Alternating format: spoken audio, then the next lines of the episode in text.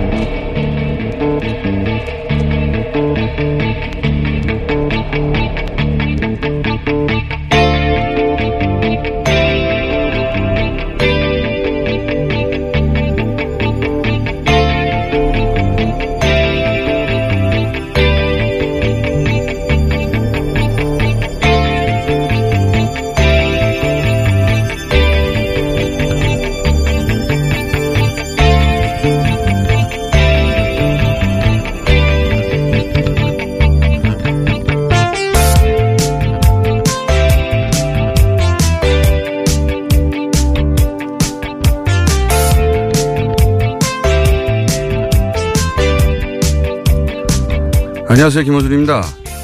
우리는 이제 통합과 치유의 길로 나아가야 한다. 비극을 정치적으로 이용하려는 유혹에서 벗어나야 한다. 어제 유승민 의원이 세월호 5주기를 맞아 학생들이 내 아들 같아 슬펐다며 페이스북에 쓴 글입니다. 이 말들은 다 진심이라고 개인적으로 생각합니다. 그런데 여기에는 전제가 있습니다. 세월호 참사의 진실규명과 그 책임자에 대한 처벌, 이런 지적을 하면 수사도 재판도 처벌도 다 끝났는데 뭐가 남았다는 건가 항변을 하겠죠. 여전히 이 사안이 거론되는 건 정치권이 유가족 슬픔을 이용해 박근혜 정부를 공격하는 소재로 삼기 때문이다. 이렇게 믿고 있을 테니까. 유가족들이 참사 당시 정부 책임자 17명의 명단을 공개하고 재수사와 처벌을 요구하는 이유가 무엇인지 제대로 알아보지도 당사자들에게 직접 물어보지도 않았을 테니까. 그럼 그렇게 말할 수 있습니다. 모르니까. 국내 기관은 물론 네덜란드 해양연구소조차 정부가 발표한 AIS대로의 침몰 항적은 단 한 번도 재현된 적이 없다는 것도 모르고 출항 당시 평형수는 충분했으며 당일 화물이 평소보다 오히려 적었다는 게 특조위와 선체 조사위에서 밝혀진 것도 모르고 특조 2기에서 세월호에서 수거된 DBR이 왜 바꿔치기 됐다고 하는 건지도 모르고 무엇이 여전히 문제인지 모르니까 보수 정치권 절대 다수가 모를 겁니다. 모르니까 그러는 거라고 저는 이해하려고 합니다. 그러니 그런 분들에게는 모르면 가만히나 있으라는 선인들의 조언을 권하는 바입니다. 김호준 생각이었습니다.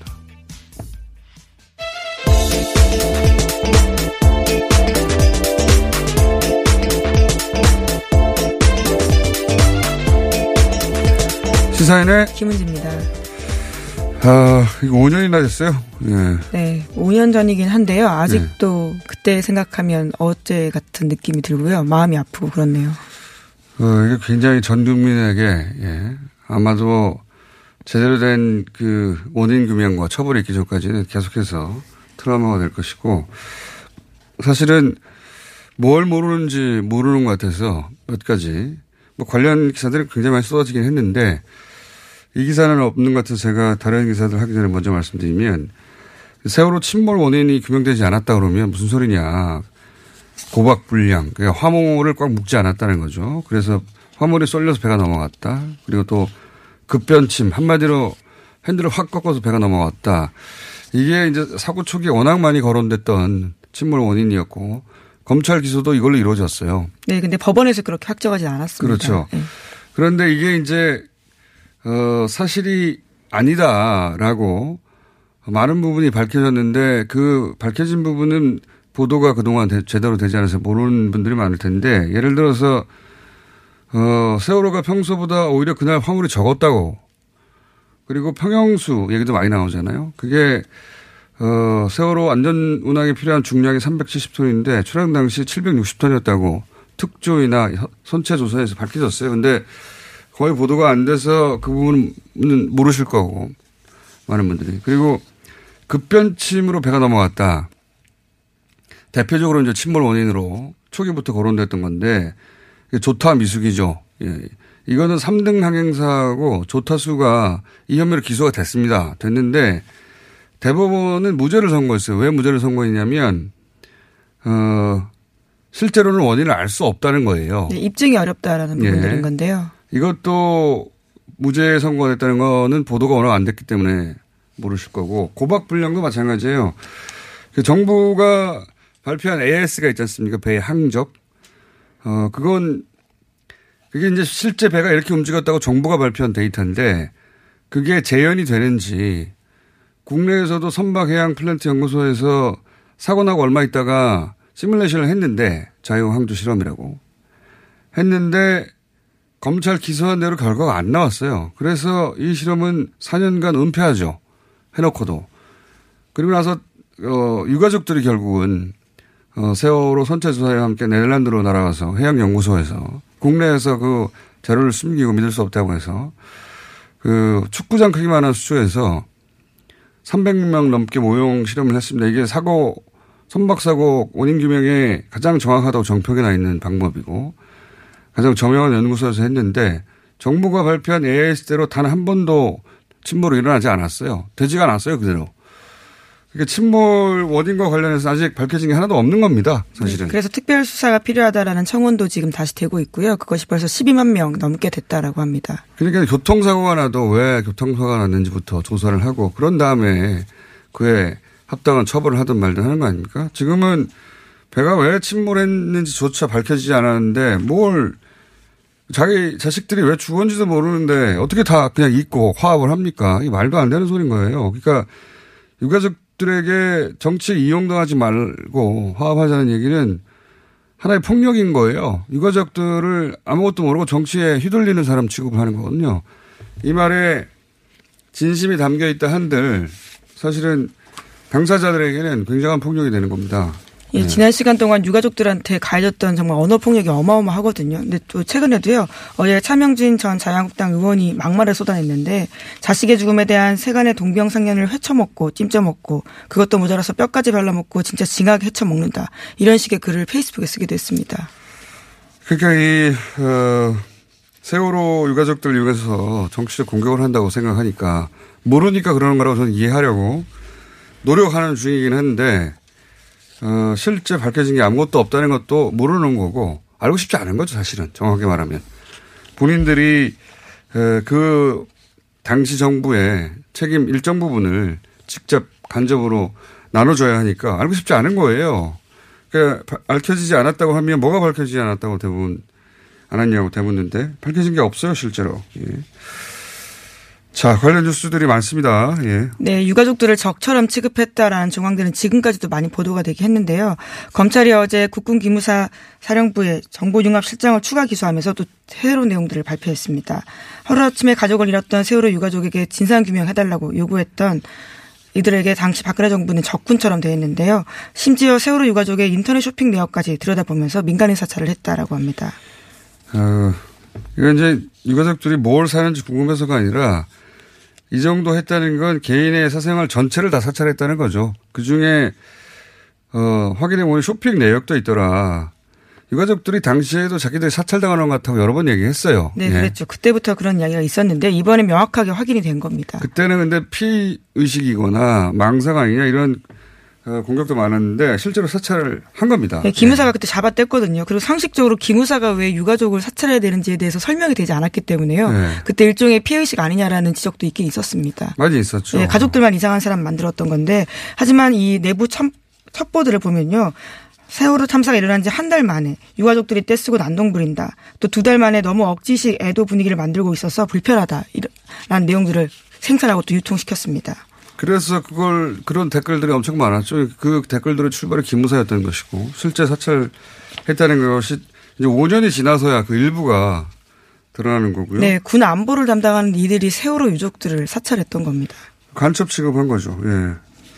그 외에도 거꾸로 이제 그게 5년 전이라면 최근에 밝혀지고 있는 것들도 있어요. 이제 세월호 특조위 2기에서 어, 이게 이제 정확하게 전달이 안된것 같아서 저희도 한번 다루긴 했는데, 어, DBR에 조작됐다. 네, 세월호 특조위가 발표했던 의혹인데요. 예. 이게 이제 굉장히 중요한 대목이거든요. 왜냐면, 어, 일단 왜 조작됐다고 그때 얘기를 했냐면, 물 속에서 건져 올랐, 올렸다고 하는 DBR, 이 촬영된 영상이 있습니다. 그 당일날. 내부 CCTV라고 볼 수, 보면 됩니다. 그러니까 DBR에는 CCTV가 담겨 그렇죠. 있는 건데, 예. 그 CCTV가 담겨 있는 껍데기 예상되는 물건을 DBR을 이제 물 속에서 건져 올렸다고 하는 당일의 영상을 자세히 확인해 봤더니 그날 물 속에서 걸어 건져 올렸다고 하는 DBR하고 검찰이 진본이라고 보고하고 있는 DBR하고 다른다 다르다는 겁니다. 핵심은 그러니까 물 속에서 건져 올렸다고 하는 DBR 손잡이는 고무 패킹이 떨어져 있는데 검찰이 복원하고, 복원하고 있는 건 패킹이 붙어 있는 거예요. 그러니까 반대 상황이었으면 그나마 말이 되죠. 멀쩡하던 게 건져 올리는 과정에서 떨어졌다고 하면. 그런데 떨어진 게 외관이 아예 다른데 심지어 그렇죠. 붙었다는 거죠. 나중에 네. 붙어 있고 또는 열쇠 어 자물쇠 부분이 부서졌는데 결국은 경찰이 복원하는 건 멀쩡하다라는 취지에 말하자면 같은 게 아니라는 거고 어제 KBS에 보도한 것도 하나 더 있는데 네, 건조리는 장갑의 색깔이 다르다라고 하는 겁니다. 그러니까 영상이 있는데 네. KBS가 어제 9시에 보도를 했습니다. 건전했다고 하는 사람이 찍은 영상이 있는데 그 영상에 끼- 꼈던 장갑하고 DBR을 만지는 손의 장갑하고 색깔이 다르다는 거예요. 예, 적어도 본이 두 개가 있다라고 볼 수밖에 네, 없는 건데요. 그러니까 그 당시 장면들이요. 이것도 조작이 됐다는 것이고 꺼내고 난 다음에 인수 어 인수를 하는 서류를 작성해요. 그 서류도 두 가지 종류가 존재한다는 겁니다. 그러니까 핵심은 이런 거예요. 그때 당시 꺼냈다고 한 것은 연출이고 실제로는 진작에 꺼냈다라고 특조위에서는 추정하는 것이고 그렇게 생각할 수밖에 없죠. 다른 물건이니까. 그런데 이 DVR에 담긴 게 CCTV거든요. 그러니까 CC 껍데기를 조작하려고 그랬겠어요. CCTV를 조작하려고 그랬겠죠. 사고 당시의 CCTV 예. 특 세월호 안의 모습들입니다. 지금 기억하시겠지만 CCTV가 꺼내졌을 때 배가 넘어가기 직전 3분 전에 다 꺼졌다. 근데 이제 처음에는 정전이다. 일부러 껐다 얘기 나왔지만 정전도 아니었고 끌 수 있는 위치에 있던 사람도 끄지 않았다고 하니 결국은 CCTV는 나중에 삭제한 건 아니겠는가. 어, 그래서 그 없는 장면들이 보면 생존자들이 침몰하기 전에도 어, 배가 느려지거나 휘청됐다는 시간대가 있어요. 새벽에 4시 혹은 아침 7시 혹은 8시. 이 시간대에는 CCTV가 아예 없는 것이고 침몰하는 과정 중에 CCTV도 다 삭제됐다는 것은 정부 기관이 당시에 이 CCTV를 조작했다는 게 드러나는 거거든요. 굉장히 중요한 사안이고 CCTV를 조작 그 정도로 노력을 해서 조작할 정도였다면 그 이후에 발표한 데이터는 그러면 맞는 거냐 당연히 의문을 가져야 되는 거고 처음부터 재조사를 다시 해야 될 사안이 발생한 겁니다. 이걸 모르는 거죠. 전체 관심도 없고 알고 싶지도 않고 그저 정치가 이용한다고 말하고 있는 거예요. 오히려 정치가 이용했던 장면들은 어제 경향신문이 보도한 것들이 있는데요. 특조위 활동을 방해하기 위해서 이병기 전 대통령 비서실장, 조윤선 전 정무수석, 안종범 전 경제수석, 해수부 장차관 등이 모여가지고요. 논의했던 것들을 자세하게 보도했습니다. 이 내용은 뭐냐면 세월호 특조위가 출범하면서 어, 청와대, 국회, 어, 그리고 정보부처, 뭐 국회라고 하면 당시 새누리당이죠. 예. 그 네트워크를 만들어서 세월호 특조위를 어떻게 잘 지원해서 진실을 규명하도록 할 것인가 가 아니라요. 가 아니라 예, 정반대로 완전 반대입니다. 예, 예. 어떻게 방해할 것인가를 이들이 어 컨트롤 타워를 청와대로 하고 그 조윤선 전 정무수석이 예, 조직이 어. 너무 크다라면서요. 슬림화하라고 60명이면 충분하다고 이렇게 네, 이야기합니다. 슬림화하라는 말은 특조 인원을 절반으로 자르라는 얘기였고 실제 잘렸고 그리고 파견 공무원이 가기로 돼 있는데 파견 공무원들을 전부 다 출근하지 못하게 하고 그리고 특조위가 세금 도둑이다 돈을 많이 쓴다 이런 발언도 여기서 나온 것이고 결국은 보면 네, 게다가 이석대 특조위 위원장 대신해서 새누리당이 추천했던 조단 부위원장 위주로 가야 된다라는 이야기도 하고 있고요. 이 막말의 두기로 유명했던 인사였습니다. 그렇죠. 그 부위원장이 새누리당 추천위원들이었는데 그 뜻대로 안 되면 추천위원들이 일시에 퇴장한다. 퇴장 순서는 이렇게 되어야 한다. 미리 정해놓고 했다는 거 아닙니까? 그게 어, 밝혀진 것이고 그러니까 정부 청와대를 컨트롤 타워로 해서 정부 기관들이 그 진상규명을 어떻게 하면 막을까 열일을 한 거예요. 네, 정치적으로 이용한 건 오히려 이런 장면들이라고 볼 수 있죠. 자, 그뿐만 아니라 오늘 저희가 잠시 후에 또 다루겠지만, 어, 당시 잠수사들, 그러니까 실제, 어, 아이들을 수습했던 잠수사들, 예. 예. 이야기들도, 어, 할 얘기가 많습니다. 오늘 여기서 잠깐 이 잠수사들 이야기를 담은 다큐가 있어요. 잠수사들은 70여일간 사실상 희생자 거의 전원을 잠수사들이 수습했다고 봐도 좋은데, 근데 해경이 갑자기 70여일 만에 이들을 해고합니다. 문자로 나가라고. 그리고 나서 오히려 민간 잠수사 팀장 역할을 했던 구웅영 씨를 어 고발을 하죠. 잠수사 죽음에 책임이 있다고 어 검찰이 기소를 해서 징역 1년을 어 때리는데 구형하는데 물론 나중에 무죄가 났습니다만은 당시 잠수사들을 정부가 어떻게 취급했는지 여실히 보여주는 사건인데 이 관련해서 만들어진 다큐가 하나 있어 저희가 잠시 인터뷰를 진행하겠습니다. 영화 어, 다큐멘터리입니다. 로그북의 복진호 감독 전화 연결되어 있습니다. 안녕하세요. 예, 안녕하세요. 복진호입니다. 예. 우선 로그북이 무엇인지 잠깐 설명해 주시고요. 예, 보통 이제 잠수사들이나 다이버들이 그 잠수를 하게 되면 예. 필수적으로 자기가 잠수했던 그 환경 상태 이거를 일- 기록하는 하나의 매뉴얼 북입니다. 음, 일종의 이제 잠수 일지 같은 거군요. 네네. 예. 그런데 이제 그, 이 로그북을 당시 세월호 잠수사들로부터 입수하셔서, 어, 잠수사들의 활동 전체를 다큐로 만드셨는데, 왜, 어, 이런 다큐를 만들어야겠다고 생각하신 겁니까, 애초에? 어, 애초에 제가 잠수사들을 기록하게 된 거는 그 어떤 진상 조사라든지 그때 그 초기에 그 상황을 기록하기 위해서 어, 그 잠수사들 기록을 시작했는데요. 예. 그 바지선에서 잠수사들이 이제 국가에서 이제 쫓겨났지 않습니까? 예. 쫓겨나고 한참 동안 이제 잠수사들과의 어떤 관계를 맺고 있는데 불현듯 어느 한 잠수사가 어 생각지도 않았던 그 세월호에서 어 상세히 기록했던 그 일기를 저한테 주더라고요. 음.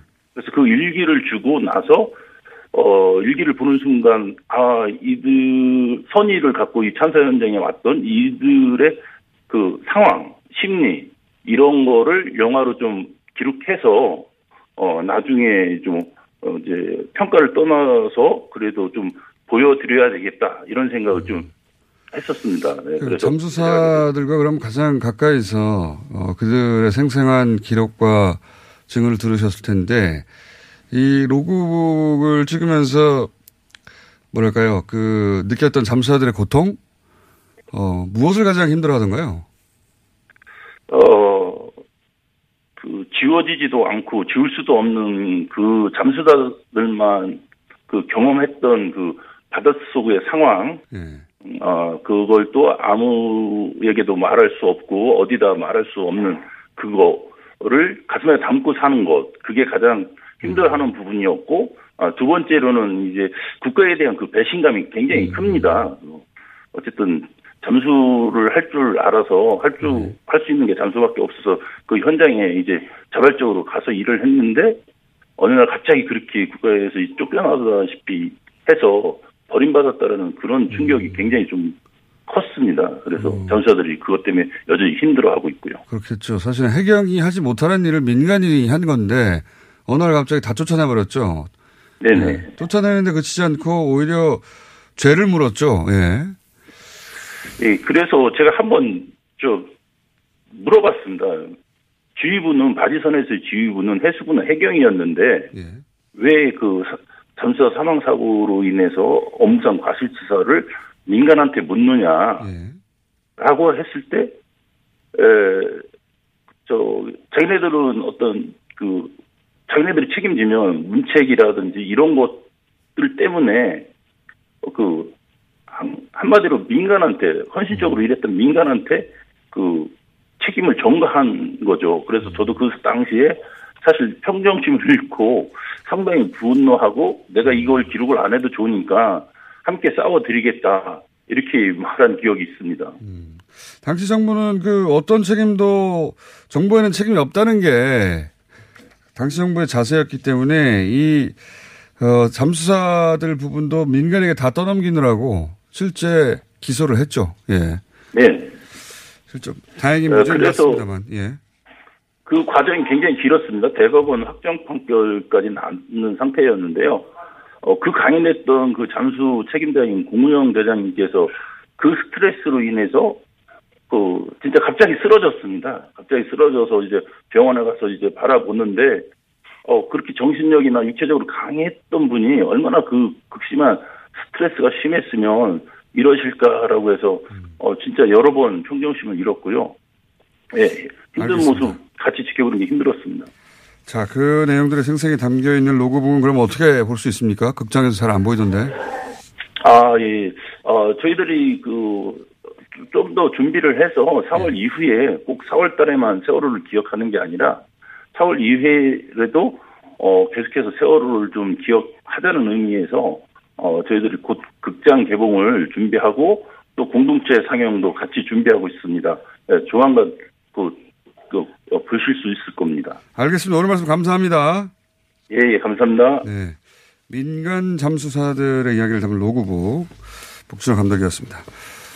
민간 잠수사들이 어떤 고통을 겪었는지를 따라가 보면 정부가 그때 도대체 세월호를 어떻게 취급했는지가 아주 적나라하게 나와요. 네. 네, 국가 어디 갔냐라고 유가족들이 울부짖을 때 정말 그 자리에서 그 역할을 대신했던 분들인데요. 오히려 그 사람들한테 책임을 물으면서 책임을 떠넘기면서 기소까지 떠넘겼어요, 했었죠. 그때. 민간이 잘못했다고 전부 다. 네, 그럼 실제로 잠수병 겪으면서도 엄청난 고생을 하고 있다라고 하는데 관련된 법이 아직도 통과 안 되고 있다고 합니다. 관련해서는 저희가 잠시 후에 잠수 한 분하고 박주민 의원 관련 법을 발의했던 직접 모시기로 하고요. 자, 나머지 뉴스들도 볼까요? 예. 네, 김학의 차관 사건도 계속 전해드리고 있는데요. 어제 MBC 스트레이트에서 건설업자 윤중천 씨가 인터뷰를 했습니다. 여기서 과거 검찰 조사에서 자기가 그 동영상 속 인물이 김학의가 맞다라고 묻, 맞냐라고 묻길래 비슷하다는 취지의 진술을 했다라고 밝혔습니다. 네. 이제까지 김학의 전 차관은 윤중천 씨 전혀 모른다라고 이야기하고 있거든요. 완전 다른 이야기입니다. 비슷하다고 말하려면 김학의 씨를 알아야 되죠. 예, 뿐만 아니라. 김 전 차관이 어떤 편의를 자기에게 봐줬는지 아주 자세하게 이야기하고 있거든요. 모른다고 할수 없는 인연으로 보입니다. 그러니까 김학의 씨가 맞다고 말은 하지 않았는데 비슷하다고 말할 거면 알아야 될 거 아닙니까? 생김새와 함께. 예. 일단 그 윤정철 씨, 윤중철 씨가 이제 인터뷰를 하기 시작했다는 이야기는 본인이 대충 어떻게 이 사안에서 입장을 취할지 어, 윤곽이 나왔다는 얘기인 것 같고 본인이 살아야 하니 인, 인정하거나 어, 사실대로 말할 부분 사실대로 말할 전체는 아니더라도 예, 가능성이 높아졌습니다. 예. 아마 윤중천 씨가 조사위에 이제 출석해서 네, 거기는 이미 갔다 왔다고 하고요. 또 네. 검찰에 이제 곧 출석할 예정이라고 합니다. 이번 주 안에 간다라고 하던데요. 경찰이요, 예. 참. 예. 예. 그런 정도로 진행되어 있습니다, 사안은. 자, 시간이 다 됐네요. 네, 파리에서 큰 불이 났다라고 아, 하는데요. 그렇죠. 특히 노트르담 대성당이 지금 타서요. 전 세계적인 사람들의 마음을 아프게 하고 있습니다. 뭐 이런 거는 뭐 파리를 안 갔다 하더라도 예. 상징 같은 곳이니까요. 네. 예, 사람들이 인류가 만들어낸 어떤 굉장히 상징적인 건축물들이 이렇게 되면 심적인 충격이 있죠. 프랑스 사람들한테는 어마어마한 충격이겠죠. 자, 오늘 여기까지 하겠습니다. 시사인의 김은지였습니다. 감사합니다. 모닝똥? 제겐 사치였죠. 내가 토끼인지 토끼똥이 나인지 내가 변을 본 것인지 변을 당한 것인지 나는 바나나이고 싶다 간혹 구렁이이고도 싶다 아, 큰일 났네. 이거 이러면 다 죽어. 미궁 대장사랑 빅동의 추억 미궁 대장사랑이 찾아드립니다. 아침마다 원숭이를 불러 모으는 미궁 대장사랑이었습니다. 지금까지 이런 코업은 없었다. 이것은 페루의 산삼인가 마카인가? 코업에 마카가 왜 나와? 코업이 페루산 마카로 업그레이드 했거든. 진짜? 오빠 열심히 먹어야겠다. 아홉 가지 기능성 원료로 피로, 타파, 활력, 충전. 그리고 남자를 위한 페루산 마카와 신개념 단백질 충전, 주문 폭주. 2 플러스 1 이벤트는 계속 진행됩니다. 코어업 검색해주세요. 검은 내연을 부릉 하고 내뿜는 차량에 눈살 찌푸리신 적 있으시죠? 19년 2월 15일 미세먼지 특별법 시행에 따라 미세먼지가 심한 날 연료 구분 없이 5등급 차량의 수도권 운행이 제한됩니다. 위반 시 10만원의 과태료가 부과되니 내 차가 5등급인지 환경부 콜센터 1833-7435에서 확인하세요. 또한 서울시에서 노후 차량 조기 폐차, 매연 저감장치 부착을 지원해준다니 자세한 사항은 120 다산 콜센터로 문의하세요. 이 캠페인은 서울특별시와 함께합니다. 이게 무슨 일이지? 로션 하나 바꿨을 뿐인데 내 얼굴이 어떻게 된 거야? 오빠, 얼굴이 왜 이래? 지혜야 도대체 뭘 했길래 얼굴이 이렇게 환하고 탱탱해진 거야?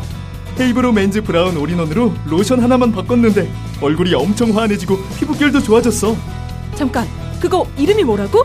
로션 하나로 내 얼굴에 환한 마법이 시작된다 헤이브로 맨즈 브라운 올인원 로션 지금 포털에서 헤이브로를 검색하세요.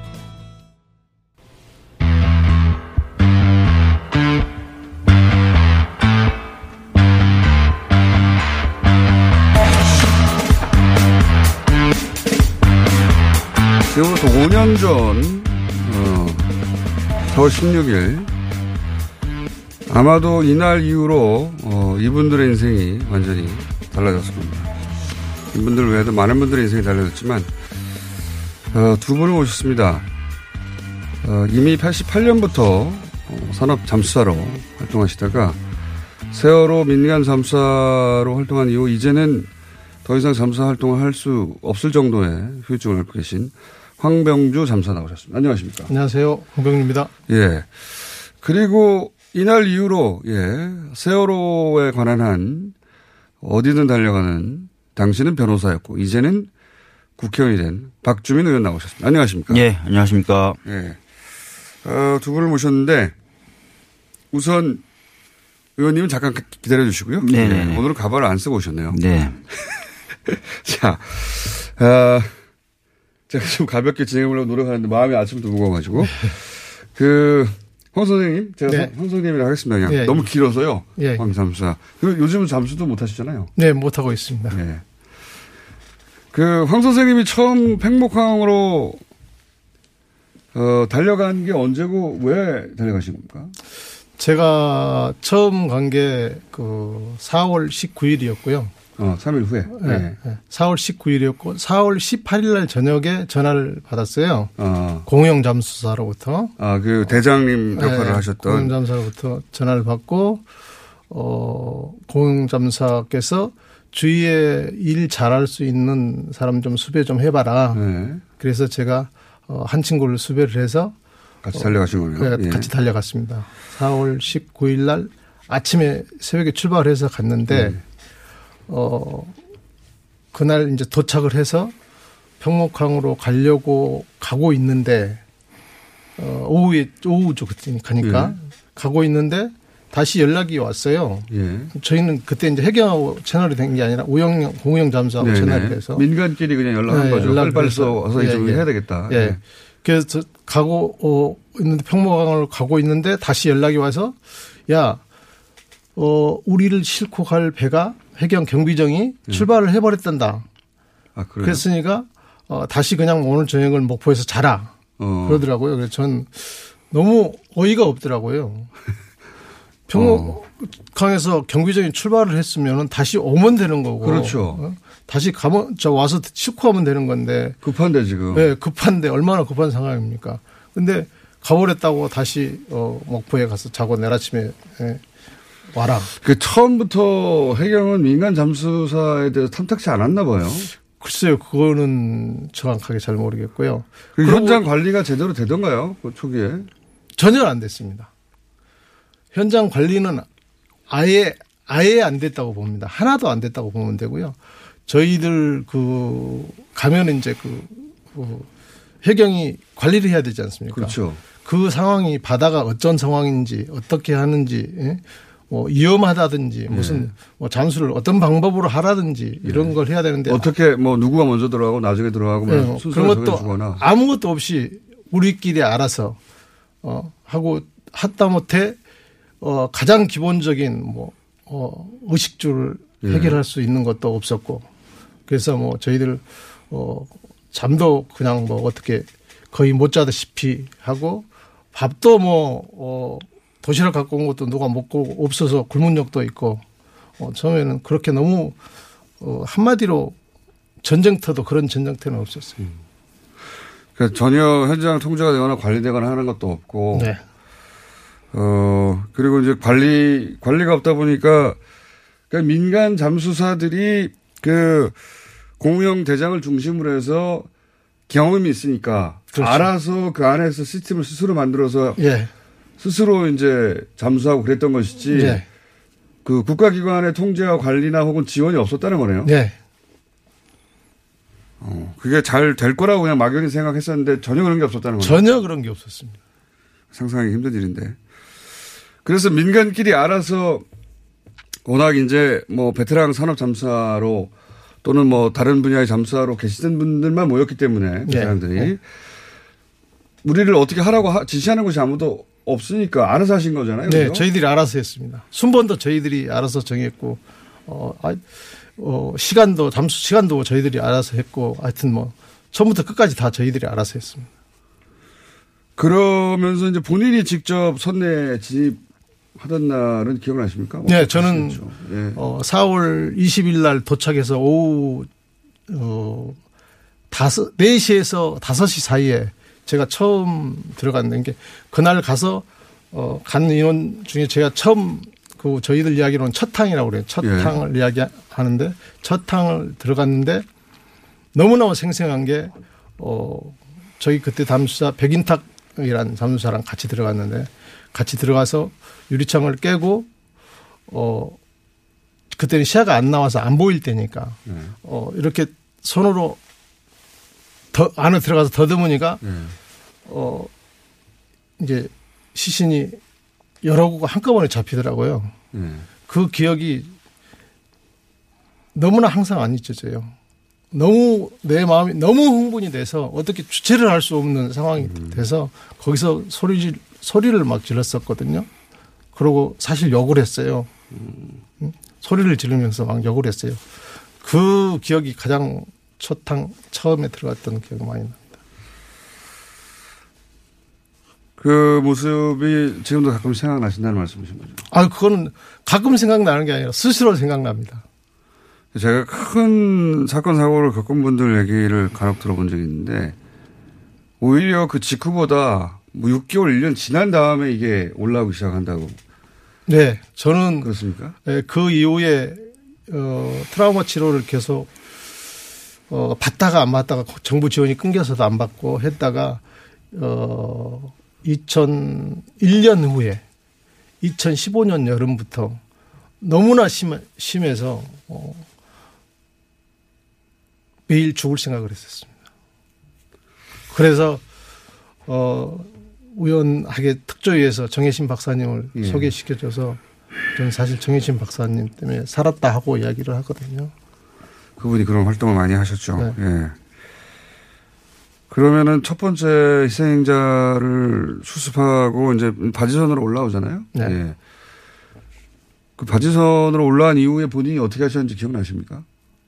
저는 기억이 별로 없는데요. 그 예. 백인탁이라는 친구가 어 그래요 저한테 저는 그때 너무 흥분돼 갖고 예. 근데 어 올라와서 막 울 울면서 너무 힘들어했다고 어? 너무 막 울면서 너무 힘들어했다고 어, 자기도 그게 너무 생생하다고 그 이야기를 하더라고요. 그게 너무 격정적이 돼서 기억도 잘안 나시는군요. 네. 예.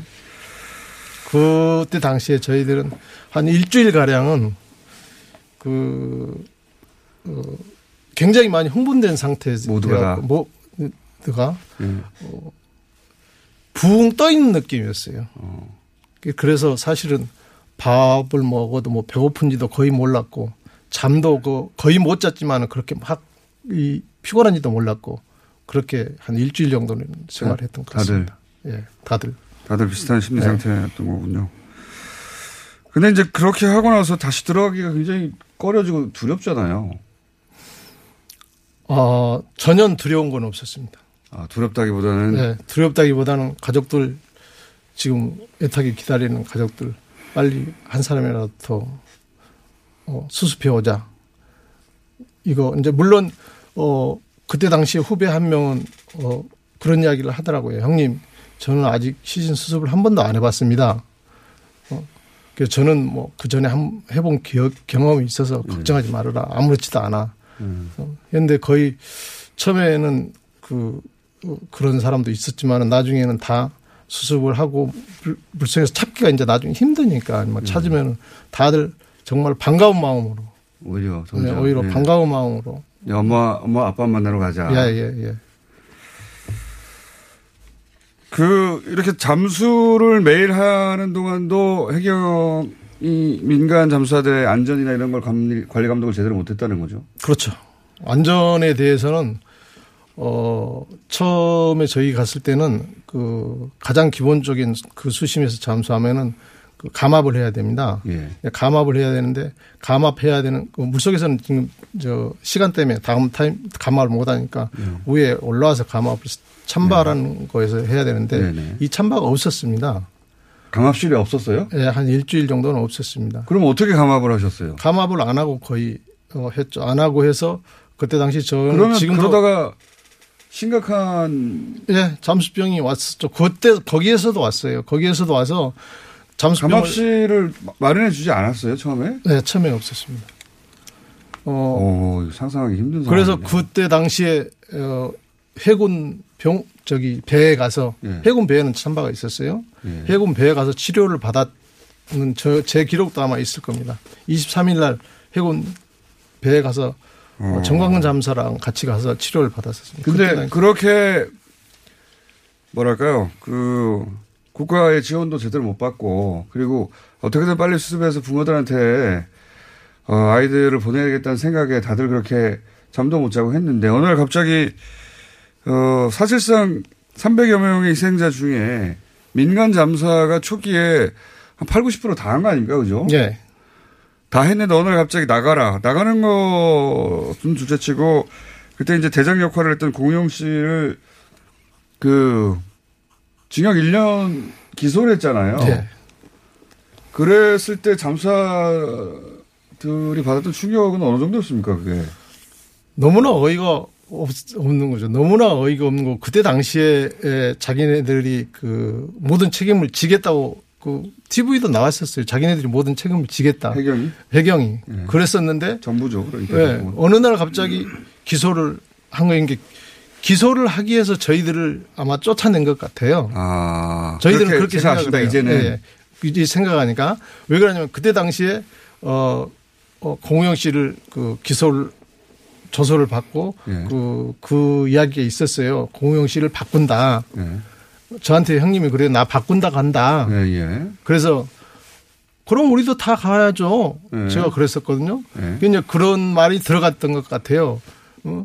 공용 이만을 바꾸면 안 되겠다. 어. 그뭐 어차피 그러려면 시스템을 다 바꾼다 이렇게 해서 뭐 물론 어 표면상은 잠수 방법을 바꾼다고 하지만 그 잠수 방법을 바꾸는 건 말이 안 됩니다. 저희들이 다 했는데 아니, 그만큼 그 초기부터 이미 다 했는데. 다 했는데 잠수 홍보를 네. 왜 바꾼 왜 갑자기? 다 거의 끝나갈 무렵에 이 팀을 바꿀 자, 이유 자체가 없는 거죠, 처음부터. 네.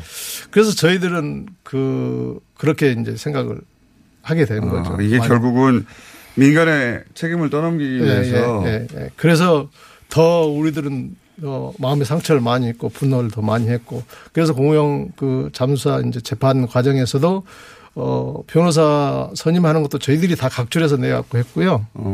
어. 재판 과정도 계속 저희들 다 같이 가서 했습니다. 그러니까 이 일을 하고 나서 결국은 정부한테 버림받고 정부를 상대로 싸우게 된 거네요. 네, 그렇죠. 그러면서 그 과정 중에 이제 김건웅 잠사 같은 경우에는 여러 가지 이유 때문에 아마 이런 트라우마 혹은 네. 뭐 고통도 있었을 것이고 네. 그리고 이제 강원호 간호인 같은 경우에는 가장이 어 열성적으로 같이 맞습니다. 저도 여러 번 그, 만나봤는데. 네, 열성적으로 어, 활동을 했어요. 예, 그리고 예. 그 우영이 형 재판도 어 저희 저는 한두 번 빠졌지만 간홍이는 한 번도 안 빠졌습니다. 예. 그런 게 이제 더 분노하고 더 그런 거에 더 굉장히 억울했었어요. 예, 억울해하고 예. 어 그런데 이제 몸은 또 안 좋고 생활고에는 휘달 시달리고 예. 그 당시 그 당시쯤에 어, 저한테 만날 전화 왔었어요. 예. 어, 어, 저녁에 늦게 이제 술 한 잔 마시고 정말 나 죽겠다 형님. 응? 그런 말도 했었어요. 지금 이런 이야기 하면 안 될 것 같은데 그 뭐 식구들을 다 데리고 가고 싶다 막 그런 이야기도 어. 하고 그러면은 제가 무슨 소리냐 너 정말 막말로 갈라면 너 혼자 가라 그런 이야기도 했었어요. 근데 서로는 무슨 말인지 아니까. 네 그런데 그게 이제 어, 어 안타까운 건 제가 그런 걸 그때 당시 이렇게 더 가깝게 좀 못 보여준 게 안타깝고 엄청나게 분노를 많이 했었죠. 가능. 그렇겠죠. 네. 예, 저도 여러 번 만났는데 굉장히 열정적인 분이요. 네, 예. 어떻게든 이 공우영 씨뿐만 아니라 잠수사들의 억울함을 풀어야 되겠다고. 네. 네. 무슨 대단한 대우를 해달라는 게 아니라 이런 취급을 하면 안 되는 거잖아요. 그렇죠. 예. 무슨 훈장을 달라는 게 아니라. 네. 그리고 나서 박주민 의원이 등장합니다. 김관홍법을 만드셨어요. 네. 예. 아직 근데 이게 통과가 안 됐죠. 네, 2016년에 발의를 했고요. 한 2년 정도 걸려서 해당 상임위인 농해수위에선 여야 합의로 통과가 됐습니다. 예. 그다음에 법사위에 왔는데 법사위에서 다시 잡힌 채 어, 이제 1년 정도가 돼가고 있는 상황이죠. 예. 이게 자유한국당이 반대하는 건데 결국은 이게 네. 통과되면 어, 민간 잠수사들에게 어떤 지금 혜택을 줄 수 있습니까? 예. 전사님도 말씀하셨던 것처럼 트라우마라든지 예. 이런 것들 때문에 고통을 받고 계시지 않습니까? 그러니까 심리치료 지원이라든지 이런 부분에 대해서 혜택이 생기는 거예요. 그거 뭐 대단한 것도 대단한 아닌데. 거 아닙니다. 예산도 진짜 얼마 안 들고요. 예. 그다음에 대상자가 어 그렇게 많지도 않습니다. 그래서 어 저희가 예산이 얼마 들지 않는다. 또 너무나 지금 고통을 받고 계시고 특히 네. 그 당시에 국가가 못했던 부분을 메워주시러 오신 분들을 저희가 대우해 드리는 거다. 예. 이런 너무 얘기- 당연한 건데요. 이런 얘기를 했는데 예, 발목 잡혀가지고 아직까지 제대로 논의가 안 되고 있습니다. 예. 이게 대단한 게 아니에요. 심리치료 좀 지원하자. 뭐 이런 이야기인데 이게 안 되고 있습니다. 어, 답답하네요. 정말. 이런 걸 보면, 어, 선생님 잠수 못 하시고 있죠, 지금. 네, 못 하고 있습니다. 이제 몸도 안 되고, 그죠? 예. 그때 휴유증으로 인해서 몸이 망가져서 못 하시고 있는 거 아닙니까? 네, 그렇습니다. 그럼 생계는 어떻게 꾸리시는 거예요? 어, 생계는 지금 세월호 이후에 5년 동안 그 뭐 대리운전 하면서 어, 또 그것도 계속 못하고 하다 못 하다 안 하다 그렇게 하다가요. 어, 지금 3월 1일부터 어, 제 친구가 네. 어, 자기 회사에 취직을 시켜줬어요. 저는 일주일에 세 번 어, 혈액 투석을 합니다. 아, 예. 그때 휴유증으로 인해서. 예, 후유증 내서. 그래서 아무것도 못해요. 그 시, 그, 그 시간 때문에 병원에 한 번 가면 4시간, 5시간 정도 있으니까. 반나절 이상 지나가니까요. 예. 그런데 그 친구, 친구가 그런 걸 다 편리를 봐주고. 어, 그래서- 최근까지는 대리운전을 하시다가 네, 네. 왜냐하면 병원에 가면 하루 종일 있어야 되니까 사실상 네, 네. 하루 그래서 어, 회사 취직도 못 하고 계시다가 친구분이 한 달 전이네요. 네, 한 달 전입니다. 어, 이 자리를 빌어 친구분에게 감사한다고 말씀해 주시고요. 네. 친구 고맙네. 자, 어, 이런 분들을 지원하는 법이 아직도 계류 중입니다. 예. 보수정당에서 반대해서. 그래서 이제 그 유가족들이 어제 그 명단을 발표했어요. 예. 네. 어, 곳곳에 아직도 밝혀지지 않는 의혹들이 너무 많다. 그 중에서 특히 이제 정부의 책임을 묻고자 유력들을 했습니다. 그래서 17명을 발표했는데 이제 청와대, 뭐, 그 다음에, 어, 해수부, 국정원, 기무사, 해경 등등, 어, 당시 관련 책임자라고 생각한 분들 쭉 이 사람들의 실명을 밝히면서, 어, 수사하고 처벌해야 된다고 요구했거든요. 네. 그 중에서 이제 황교안 법무부 장관. 네. 다른 분들은 어, 이름 많이, 많이 거론됐는데 이 자유한국당 지금 당 대표다 보니까 더 많이 거론되는 것 같긴 한데. 네. 황교안 당시 법무부 장관을 여기에 어, 17명 속에 넣었던 건 이유가 뭡니까? 음, 뭐, 사실은 이게 처음 불거진 의혹이나 문제제기는 아니고요. 어, 몇 년 전부터 계속 이야기가 나오던 건데요.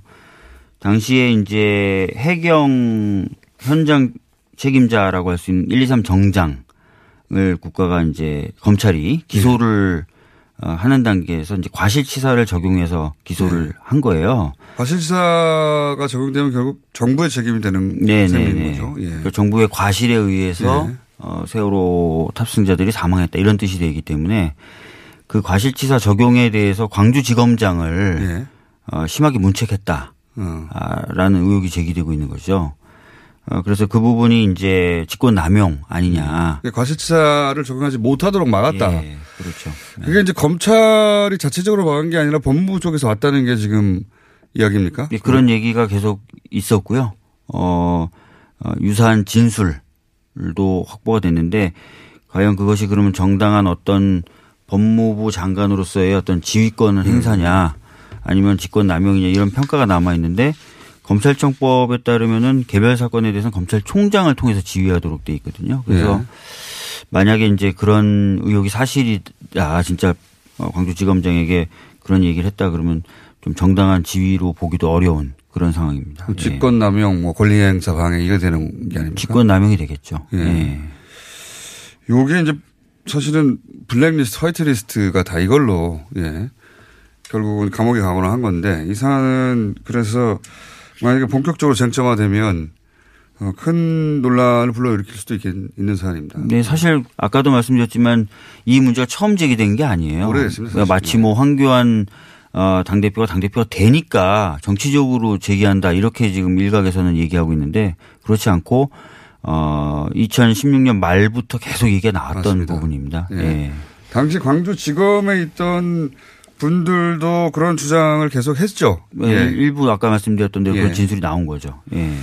이런 사안이 있고 그 외에 어 그 유가족들 뭐 시민단체가 요구한 게 침몰 원인에 대해서 어, 검찰 수사를 새로 해야 된다고 지금 요구하고 있지 않습니까? 특별 수사를 해서 뭐 방금 말씀드렸던 17명 뭐 그다음에 이제 침몰원인 다 포함해서 어좀 수사가 다시 이루어질 필요가 있고 수사가 다시 이루어질 때는 어좀 특별한 방법으로 이루어졌으면 좋겠다. 근데 네. 그, 그 특별한 방법이라는 게 뭐 특검을 하자 이런 건 아니고요. 네. 검찰에서도 뭐 수사팀을 꾸리기도 하고 수사단을 꾸리기도 합니다. 네. 사건의 규모라든지 성격에 네. 따라서 그래서 어, 최근에 김학의 사건 같은 경우도 특별수사단을 좀 꾸려가지고 한 거지 않습니까? 예, 예. 어, 검찰 내부에 그런 것처럼 어, 좀 충분한 인력이 확보가 되고 또 다른 사건에 방해 안 받고 외압 안 받고 음. 수사할 수 있는 그런 내부 팀이나 단을 만들어 달라 이런 요구를 하고 계신 만들어. 달라. 예. 의원님 보시기에는 그런 특별한 단의 필요성이 있습니까? 우선은 만약에 이제 전면적으로 재수사를 하게 된다면은 예. 뭐 관계자들도 많을 뿐만 아니라 수사해야 될 대상도 굉장히 많은 거죠. 그러면은 한 명이나 두 명의 검사로는 좀 어려울 것 같고요. 예. 어, 충분한 인력이 있어야 될 것 같고 두 번째는 계속해서 제기되어 왔던 게 은폐 의혹과 외압 의혹이지 않습니까? 네. 그렇죠. 그러면 그런 부분으로부터 독립되게 공정하게 수사하려면 좀 외압을 안 받아야 됩니다. 예. 그렇기 때문에 어, 특별수사 팀이든 특별수사 단이든 어, 좀 충분한 인력이 보강되고 외압이 안, 돼, 안 받는 그런 어, 구조는 필요하다고 보죠. 어, 정치권 어, 이 수사 대상이 될 수도 있기 때문에 더더욱 것 더더욱. 그렇죠. 예. 그럴 가능성이 있을까요? 지금 그 사회적 참사 특별조사위원회가 예. 돌아가고 있지 않습니까? 예, 예.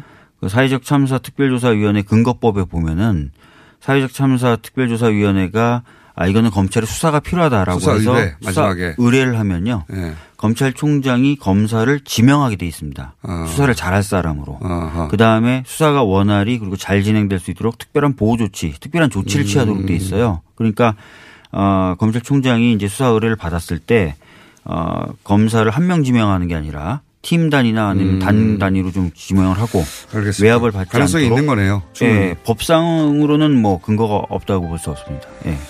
알겠습니다. 오늘은 어, 여기까지 해야 되겠습니다. 황병주